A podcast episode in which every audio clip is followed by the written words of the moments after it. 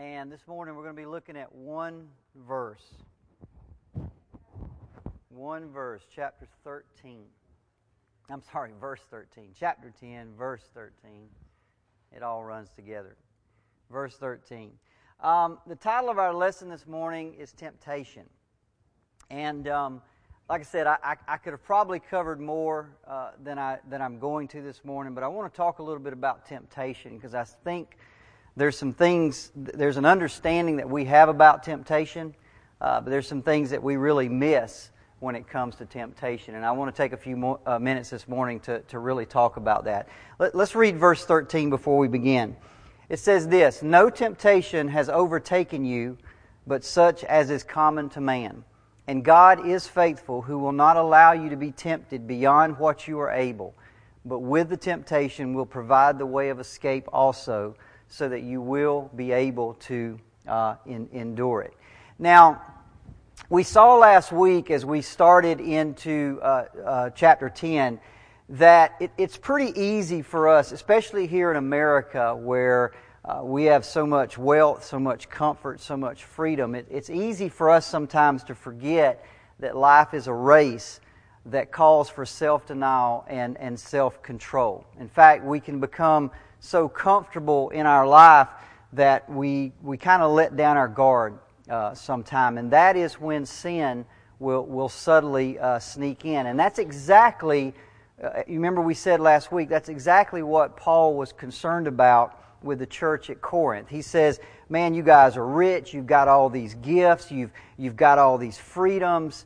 Uh, he was very concerned that they would forget that they were in a race and that it was a race that was supposed to be run to be won. You don't just participate, you don't just kick back and say, Well, I'm going to heaven no matter what.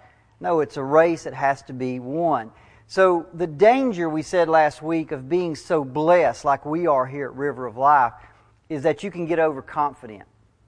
Uh, you you know you you just start to think, man, it, it's always been this way. It always will be this way. God's always blessed me. He's going to keep blessing me. And what will happen is you'll kind of feel impervious or uh, impregnable. You'll feel like you know what those sins happen to those people, but they'll never happen to me. You know that that guy might cheat on his wife. I would never do that. That I, I would that could never happen to me. And you see, that is a very dangerous place to be. And so in chapter 10, Paul wants to, you know, he wants to, to, to wake them up a little bit. So he gives them an example about Israel.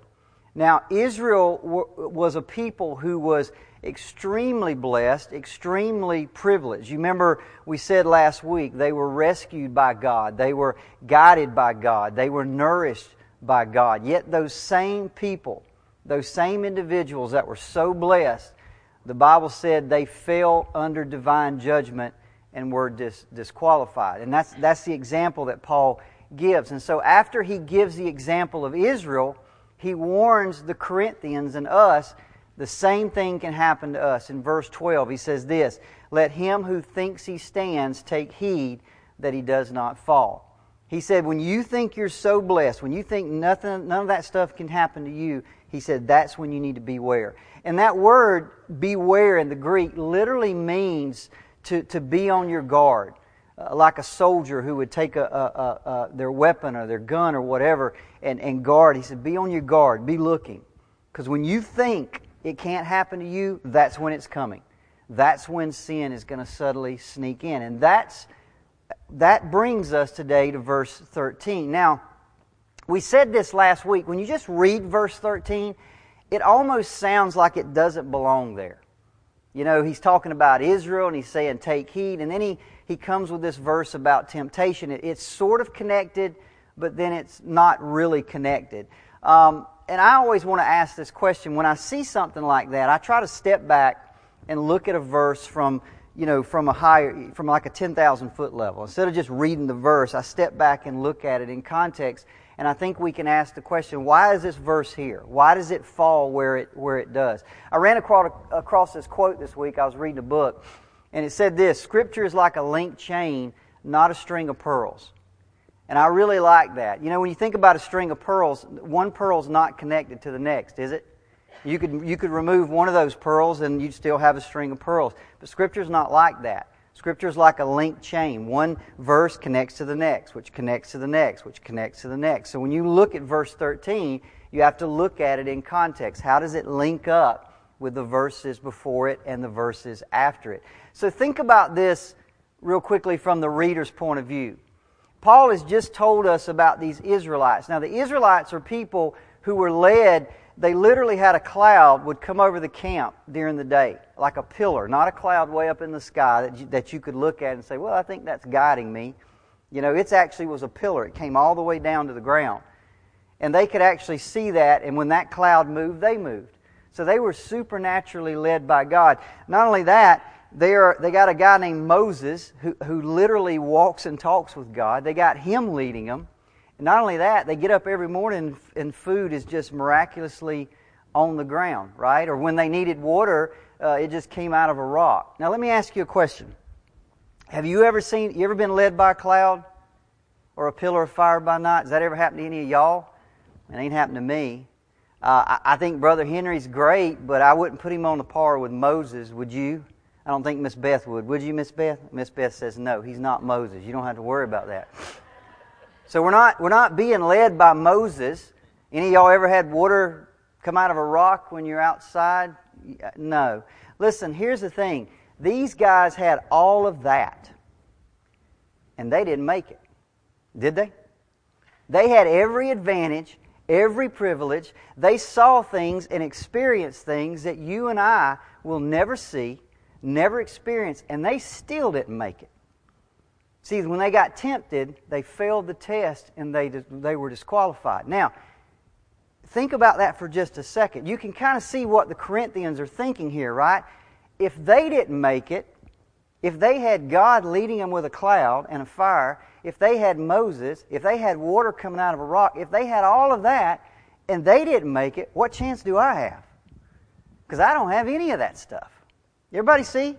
See, that's, that's what, you know, they're thinking in their mind. You can easily see how they could begin to doubt their salvation, or at least the security of their salvation.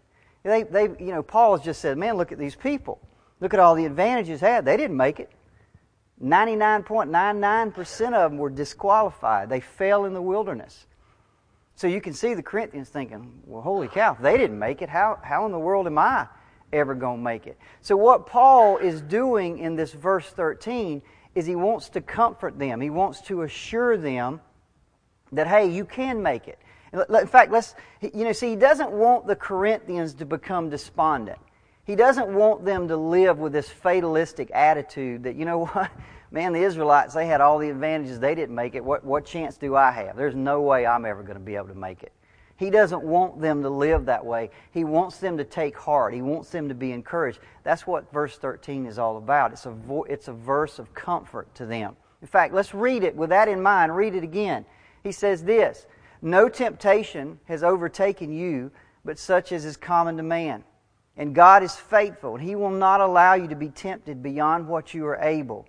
But with the temptation will provide the way of escape also that you may be able to endure it. Everybody see the comfort in that? He's saying, don't be despondent, don't be fatalistic. Yes, it happened to the Israelites, but God is faithful to take you through it. God is not going to let you go through anything that you can't bear.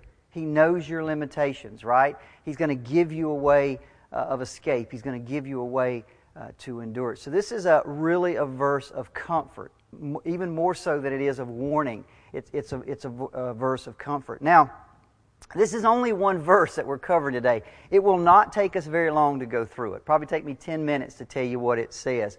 But before I do that, I want to talk to you a little bit more about temptation itself and about the subject of temptation. Now, with modern Christians, when we hear the word temptation, it doesn't have a lot of mystery in it, does it? Most of us, if I said, Tell me what temptation means, you would immediately in your mind think of it as something bad right? It's something that, that Satan does with evil in, uh, intent. He tries to lure us away from God, from God's ways, from God's Spirit, from God's power, from God's Word. Everybody, we all know what temptation means. It's got a specific meaning for us. But this is really interesting. If you go back to the Greek and you look at the Greek word used there for temptation, the Greek word is parasmoi, And that word has no evil connotation to it whatsoever. In fact, it's morally neutral. That word just means to test, to, to try, to, to prove. That's all it means. It, just means a test. It's morally neutral. Doesn't mean it's a good test. Doesn't mean it's a, a bad test. It just means to test. That's what that word means. For example, in the case of a metal, the Greeks would use that word. You would, you would parasmoi the metal, the silver or gold, to determine its purity or, or to improve its quality. Everybody with me? So the word just means to test. That's all it means. Doesn't it's it's morally neutral. Doesn't mean a good test, doesn't mean a bad test. It just means it's a, a test. Now, however, a test, when you parasmoi something, that test can have two different purposes or two different reasons or two different uh, uh, well, I'll just say two different reasons. The first one, it can be a good test, what we would call a benevolent test. And, and in this case, you would be testing something to improve it in some way. Like you would sometimes with metal. You, wanna, you, you, you, you put metal through a test to get out the impurities and make it pure. You make it better. Okay? That, that, this is the same thing that God would do with people. Sometimes He tests us to improve our quality, to improve our character. Um, so, one of the things we know from the Bible, and I'll give you some scriptures here in just a second, is that God will test us, will He not? He will put us through tests. He will allow us to go through certain situations, certain circumstances, what we might call a trial. And how you react to that trial will reveal the quality of your faith, the sincerity of your faith, so that you can see what's really inside you, and other people can see what's really inside you. Now, remember, when God tests us, the purpose of a test from God is always something good. In other words, He wants to build something into us. Maybe it's humility. Maybe it's stronger character. Maybe it's endurance. But when God allows you to go through a test, whatever it may be, the point of that test is something good, is it not? He wants to, to, to do something in us. There's several verses that show us this. For example, Psalm 66.10 says this, For you, God, tested us. You refined us like silver. See, that's that whole thing. Sometimes you put silver through this, through this process, through a test, and the idea is to get the impurities out of it and make it more pure silver. Well, that's the same thing God was. He wants to get the sin out of us. He wants to get the, the weaknesses out of us. He wants to get the impurities out of us. He wants to refine us, improve us. And He'll allow us to go through tests to do that. Deuteronomy 8 2 says this Remember how the Lord your God led you to humble and test you in order to know what was in your heart. Now, listen to this last part whether or not you would keep His commands. Sometimes God will let you go through things. He might let you go through a rocky spot in your marriage. He may let you go through financial problems. He'll let you go through something. What's the purpose? To see whether you're going to obey His word. That, that, we might all just, you know, print that out and put it on our refrigerator, right? So we can see it every day. The things we go through, the circumstances, the situations, God allows us to go through them to see are we going to obey His word or not. Will we run to His Word and say, I wonder what God's Word says I should do in this situation? Or are we just going to do what we want to do? That's one of the purposes of God's test. Look at James 1 2, a, a very familiar verse. Count it all joy, my brothers, when you meet trials. That word trials is that exact same word, parasmoi. And I actually grabbed it. I don't know if y'all can see it on the bottom, but that's from the Greek lexicon. That's the exact same word that in Paul, the English translators called temptation. He says, Count it all joy when you meet trials, when you meet tests of various kinds, because you know that the testing of your faith produces endurance. In other words, you become stronger. It's like a runner who wants to start running a marathon. They, they start running a half a mile, then a mile, then five miles, then 10 miles, then 20 miles. They, they get stronger. They build up endurance. Same thing with a weightlifter. You start out with a certain amount of weight and it, and it, kind of breaks down your muscles and builds them back up and you get stronger. That's what tests do in our life. They make us stronger, they build up endurance. These are all tests from God, by the way. It's got nothing to do with the enemy. This is God allowing these things to happen. Romans 5 3 through 4 says this We can rejoice too when we run into problems and trials or tests, for we know that they help us develop endurance, and diver, de- endurance develops strength of character, and character strengthens our confident hope of salvation. So these are all circumstances and situations that God will allow us to go through to develop endurance and humility and strength of character, purifies us, refines us, makes us better people, better Christians, more like Jesus. It conforms us to his image. Finally, James 1:12 said this, "Blessed is the one who perseveres under trial." There's that word again, parasmoi, under test, because having stood the test, uh, okay, give me one second. All right, sorry about that. Not sure what happened. Yeah, I'm being tested. I want to break it. Blessed, James 1.12 said this, Blessed is the one who perseveres under trial, because having stood the test, that person will receive the crown of life that the Lord, uh, that the Lord has promised to those who love him. Okay, y'all are right. I am being tested. All right. Um, Janice, will you get Chuck and ask him to see if he can see what's going on? Anyway, if it does it again, I'll just back out and y'all can just watch me instead of watching that. Everybody see here, every one of these tests, y'all see what it's producing? What's it producing? Good things or bad things? It's all producing good things. See, that's a test from God. God will allow us to go through circumstances and stuff, he wants to produce good things, the crown of life. These are, all good things, right? However, there is another type of testing that is performed by our enemy. And that is a test that has the malicious aim of trapping us into wrong actions. Okay, that's what Satan, he wants to test us, but he doesn't want to produce anything good. He wants to trap us into doing something wrong. So one of the things that Satan does is he he tests us by manipulating circumstances, eh, all within, within the limits that God will allow him, in an attempt to make us forsake God's will. Okay, that's what Satan's trying to do. He wants us to, to walk away. God says, I'm testing you to see if you'll obey my word. Satan will test us to see if we'll do what? The exact opposite, if we'll disobey God's word. He wants us to walk away from God's word, from God's will. And this is something that we have to be constantly aware of. We have to be constantly on guard because Satan is always at work to make us fall. Look at a couple of verses. 2 Corinthians 2:11. So that we would not be outwitted by Satan, for we are not ignorant of his designs. James 4:11. Submit yourselves then to God, resist the devil, and he will flee from you. And probably the most well-known one is this one. 2 Peter 4, 8 through 9 says this, Be sober-minded, and be watchful. Your adversary, the devil, prowls around like a roaring lion, seeking someone to devour. Resist him, firm in your faith, knowing that the same kinds of suffering are being experienced by your brotherhood throughout the world. Now, here's the question How do I know which one it is?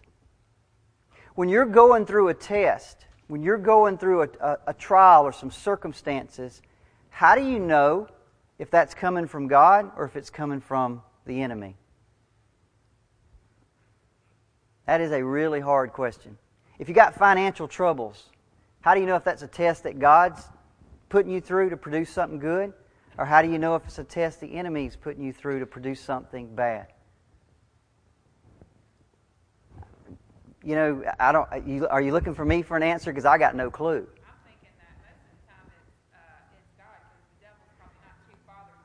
Well, I'll tell you this, and that's pretty close, Janice.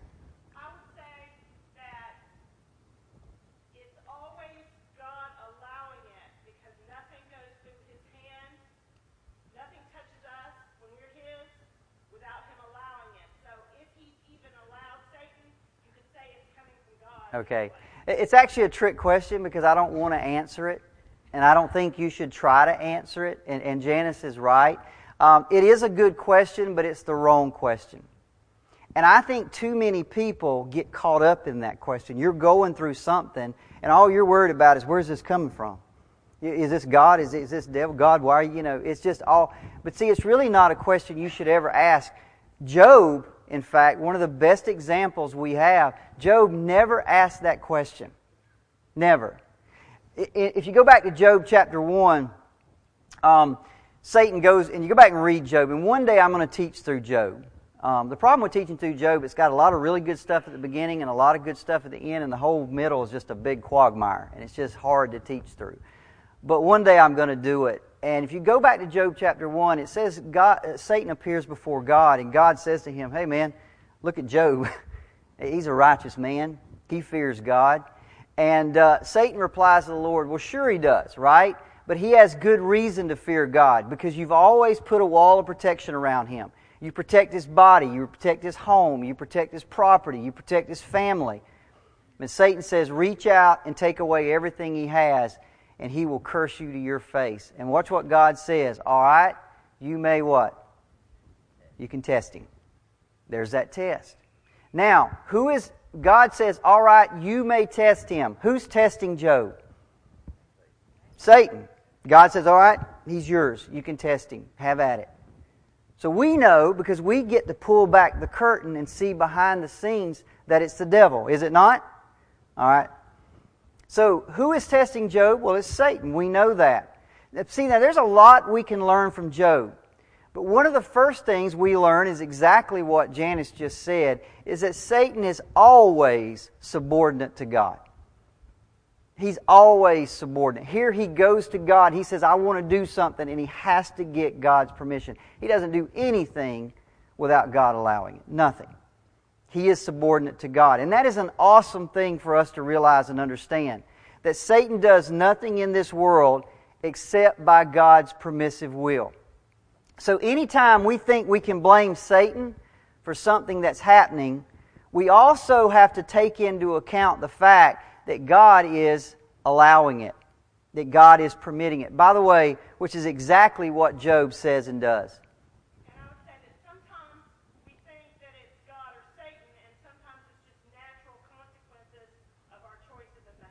Okay. Let's look at this. Uh, look at a couple of scriptures here. When Satan attacks, and I'm just going to point out a few things to you. When Satan attacks Job's houses and property and all of that, and then he takes the lives of his children, who's doing that? Satan's doing it. We know that because the Bible told us Satan's doing that. But look what Job said in, in verse uh, 21, chapter 1. Naked I came from my mother's womb, and naked I will depart. The Lord gave, and the Lord has taken away. May the name of the Lord be praised. You see, Job doesn't know what's going on, does he? He, he, he doesn't know what we know. We, we we can see behind the scenes. We can see the actors. Job doesn't know that. He's like us. A lot of times in our life, we don't know what's going on in the supernatural. And Job says, What? The Lord giveth and the Lord taketh away. Now, we might think, Job, you wouldn't say that if you really knew what was happening. It, it goes on later. Satan comes and strikes Job with a disease, right? He's got boils from the top of his head to the bottom of his feet, and Job goes out and sits with a, with a piece of pottery so he can scratch himself, and he's miserable. And his wife comes along and just says, Man, just curse God and die. I mean, it is a terrible situation. And even though it, we know, and the Bible says explicitly that God did it, I'm sorry, that Satan is doing it, that Satan is doing all of this. Job says this to his wife in verse, uh, chapter 2, verse 10. Job says, You talk like a foolish woman. Should we accept only good things from the hand of God and never anything bad? Now, watch what the Bible says. In all of this, Job said nothing wrong. Everybody see that? Job said, The Lord gives and the Lord takes away. Job said, Should we accept good from the hand of God and not bad? And the Bible tells us explicitly Job said nothing wrong. You see, in Job's understanding, the point is exactly what Janice said.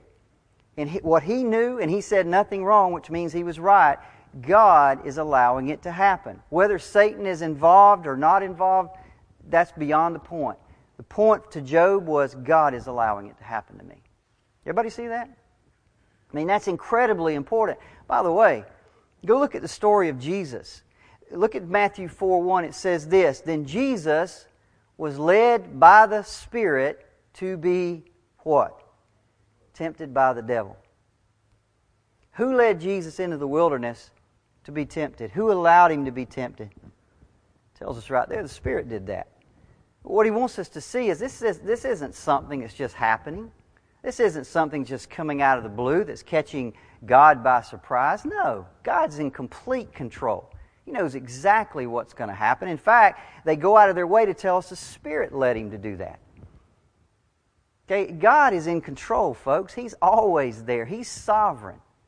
Right? And see, the fact is, if you go back and look at that situation, God allows Jesus to be tempted because there's a purpose in it. If you go on later in Hebrews 2.18, it says this, For since he himself was tempted in that which he has suffered, he is able to come to the aid of those who are tempted.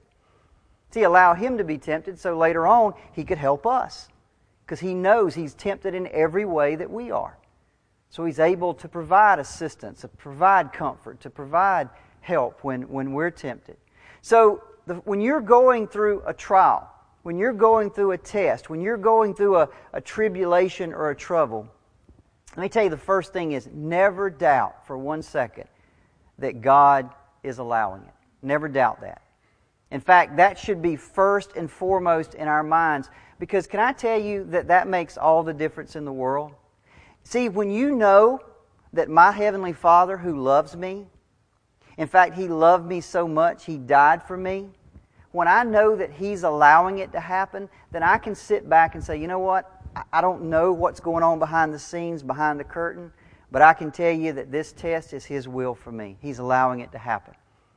It was His will for Jesus, it was His will for Job, and this test is His will for me. That's why Paul says in Thessalonians 5:13, "Be thankful in what? All circumstances, for this is God's will for you who belong to Christ Jesus." All circumstances, tribulation, trial, sickness. Be thankful because God is taking you that, through that for purpose or for, for reason.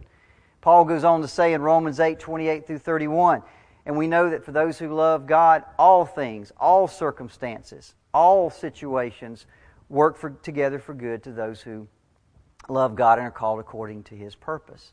That's why Paul can say these things because he knows, listen, God is allowing this to happen in your in your life. So that's the first thing about temptation. See, when we think about temptation, sometimes I think we get caught up with little pictures of the little red devil sitting on your shoulder, right? That you see sometimes, and and and he's trying to get you, and that and that is temptation, okay. But you forget the bigger picture, and the bigger picture, first number one, is that God is in control, always. He's allowing it to happen. Here's my second point, very quickly and that is this when it comes to temptation, it's not the devil you really need to worry about. That's the other thing. See, I think sometimes we get caught up in temptation and about the enemy. The enemy's doing this, the enemy's doing that, and all over the place. See, when the Bible kind of opens up and lets you look behind the scenes, it tells us number one, God's in control, and number two, it tells us that it's not really the devil you need to worry about. Anybody know who it is? It's you. You're the one you need to worry about. Look at James 1 13 through 15. James has, a, has, a, has the ability here to say, hey, let me tell you something about temptation, folks. Let me, let me teach y'all something about temptation. This is what he says Let no one say when he is tempted, I am being tempted by God, for God cannot be tempted with evil, and he himself tempts no one. But each person is tempted when he is lured and enticed by his own desire. Then desire, when it is conceived birth, when it is conceived, gives birth to sin, and sin, when it is fully grown, brings forth death. When James has a chance to tell you something about temptation, he doesn't even bring the devil into it. He says, You're the enemy. You're the one that's the problem. It's your desires that, that, that, that are the real issue here. Okay? See, what we learn from the example of Job is that Satan can affect our external circumstances. Can he not? He did that to Job. He destroyed his houses, his property, killed his children. Satan can do those things when he is allowed to by God. One of the other things we learn from the example of Jesus is that when Satan can offer us things, man, if you'll just do this, you'll get this. If you'll do this, he can, he can affect our circumstances. He can offer us things. But, folks, can I tell you, that's it. That's all he can do. He can affect the outside, he can kind of offer us things, but let me tell you, He has no control over you. For those of you, how many of y'all here know who Flip Wilson is? Some of the older people know who Flip was. Well, Flip is wrong, right? The devil, of, for those young people who don't know what Flip Wilson is, he was a comedian. He had this punchline. He always said, What? The devil made me do it. Well, guys, the devil cannot make you do anything. He cannot make you do anything.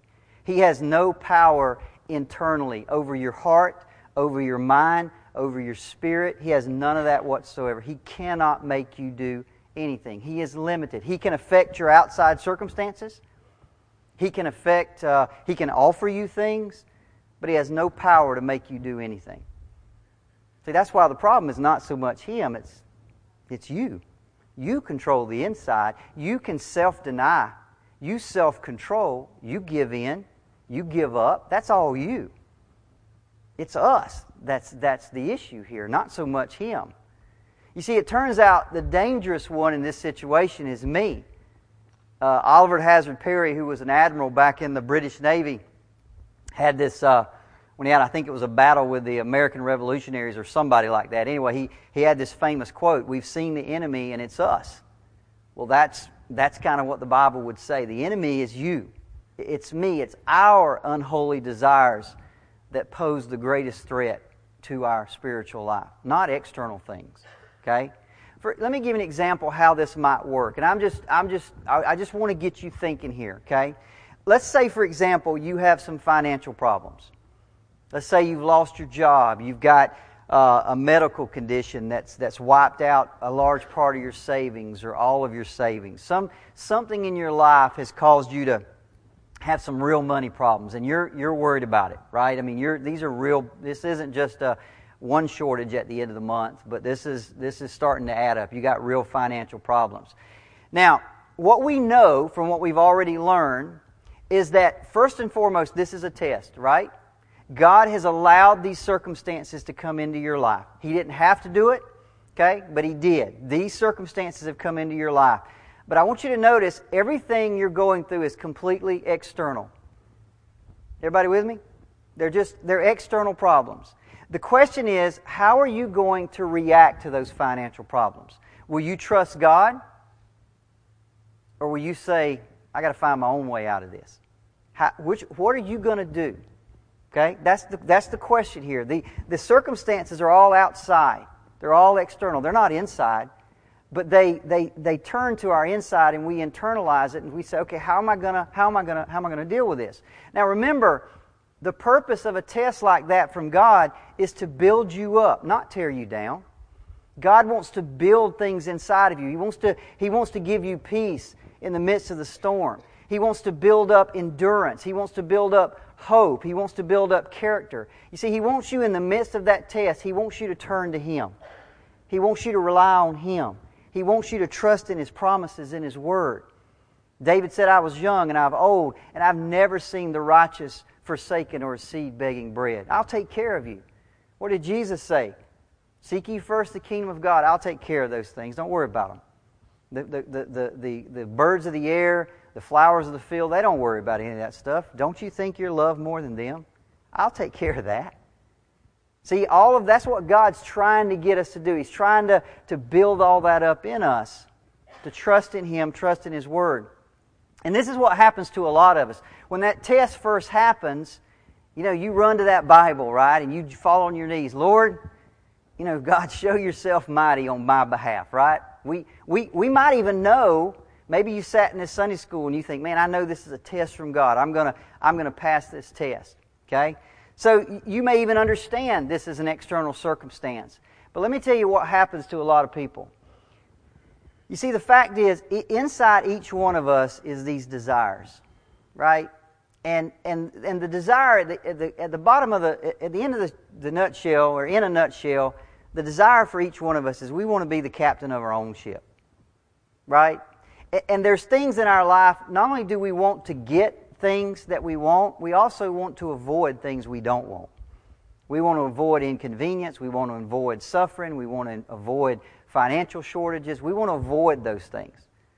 Okay, that these things are all inside of us. So what happens is when the answer doesn't come immediately, maybe a week goes by, maybe a month goes by, maybe 6 months go by, maybe a year goes by, And, and maybe Satan manipulates the circumstances. Maybe Satan sends a, a new acquaintance into your life. Somebody new at work or a family member comes in, like Job.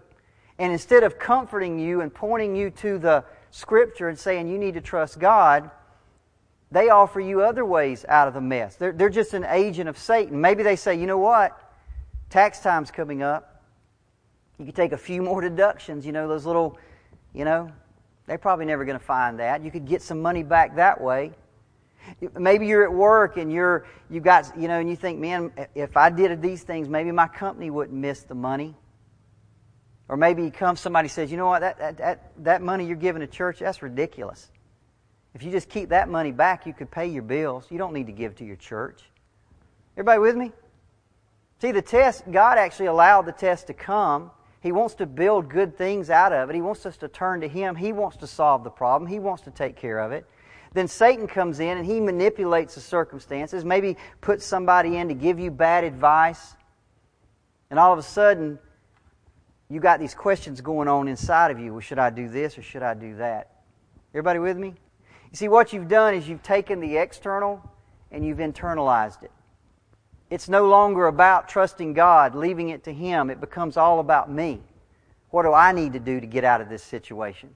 What do I need to do to get what I want or avoid? See, welcome to the world of temptation. That's it right there. You've taken the external circumstances and you've internalized it. What do I need to do? How can I get out of this? What can I get out of this? Will this make me happy? Will that? Everybody with me? That's temptation. You've gone from the external to the internal. Now, with those things said, I want to turn to the verse. We only got about seven minutes. I want to show you five things real quickly that we can learn from verse 13. Let's start at the top. If you got your Bible, and again, we'll go through this very quickly.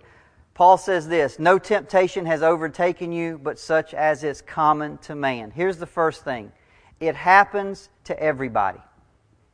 There's not a person in this room who doesn't endure these tests, these temptations. You are going to incur circumstances in your life that will induce you to forsake your allegiance to the Lord. It could be sickness, it could be idolatry, it could be persecution, it could be sexual temptations, it could be a number of things. But every person in here, every person who ever sits in one of these seats will incur these circumstances. It will happen. Okay? It happens to everybody. However, what Paul makes clear is that whatever happens to you, it will only be things that are common to human beings. In other words, you will never be required to resist angelic temptations. You will never have to endure a temptation that maybe an, an angel would have to endure. Only things that are common to human beings. That's, that's number one. Don't, don't worry about God's going to bring something that you got no power to resist. Okay? He's only going to allow you to go through things that are common to the human condition. Um, again, remember, what Paul's doing in this verse is trying, everybody remember? He's not warning us, he's trying to comfort us. He's saying, look, you're going to go through things, but I want you to know a few things about this. When it happens, it's just going to be things that are common to man. It's things that everybody goes through. So the first thing he tells us is that although we will be tempted, it will be things that every human being before us has had to endure. And, and he wants us to take heart in that. Uh, he goes on and says this No temptation has overtaken you, but such as is common to man, and God is faithful. Okay? Here's the second thing, and that is God is faithful. You see, what Paul wants you to see here is this He's the source of your strength, not yourself. He, he's referring us back to the same thing. See, God, we go through a test. God wants us to turn to Him. He's faithful. He's able. Don't, don't try to do it on your own. In fact, if you look to yourself, you will fall. You will fail. But if you look to God as the source of your strength, as the source of your power, as the source of your ability, uh, then we will be secure. Again, the point here is not that God is going to take us through temptation without any effort of our own. Remember, this race is a race of self denial, of self control. We, we have responsibilities. Okay? But the fact is that if we seek His aid and depend on His power, we can and will resist temptation. He goes on and says this God is faithful who will not allow you to be tempted beyond what you are able. Everybody see those words? He will not allow you. We're right back to what we said earlier, number three God is always in control.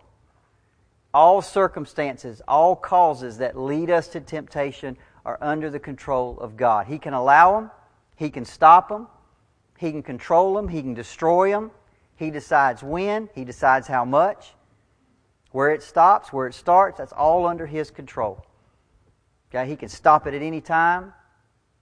Okay, He is in control. When, and, and here's what I want you to understand. When people are tempted, it's because God permits it. Now, He Himself does not tempt us. Okay? He doesn't put evil thoughts in anyone's mind. He doesn't create an object of temptation to put in our way. He doesn't do those things, but He allows it to happen. Okay? We saw that in Job's case. We saw that in Jesus' case. We see that in today's Scripture. He will not allow you to be tempted beyond what you are able. By the way, remember too that when God is allowing temptation, He's allowing it for a good reason. Satan may have malicious means, he wants to pull you away, but God wants to build something good, even through temptation. Because when I, when, I, when I resist temptation, I come out the other side of that, guess what? Am I stronger? If I fail, anybody know what happens if I fail? Even if I fail, sometimes it's humility that's get inside of me. I thought I was strong, and then I fail, and all of a sudden, next thing I'm like, man, I'm not as strong as I thought I would be. And that even in itself turns me back to God. Number four, every person has limitations. God will not allow us to be tempted beyond that limit.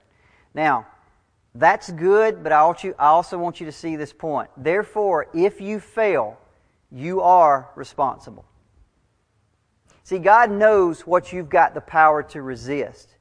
So let's say that, that I've got my power to resist stops at this line. Anything over this line, I got there's no way I can resist it. Everybody with me?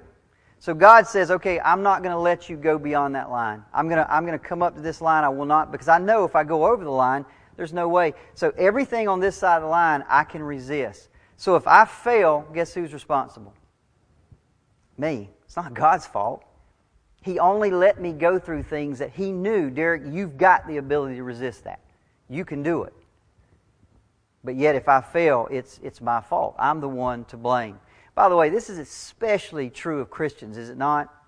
Whatever may be said of everybody else, a Christian can never say that you don't have the resources and the power and the capability to resist temptation. You got the Holy Spirit living inside of you. You've got God's Word. You've got all of these things available to us.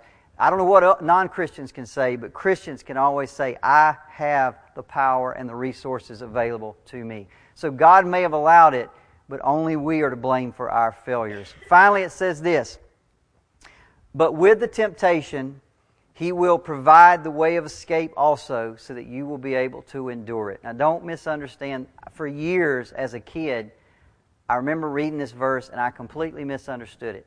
When I was a kid, there was a word there that I would jump out at me. Anybody want to guess what that word is? Escape.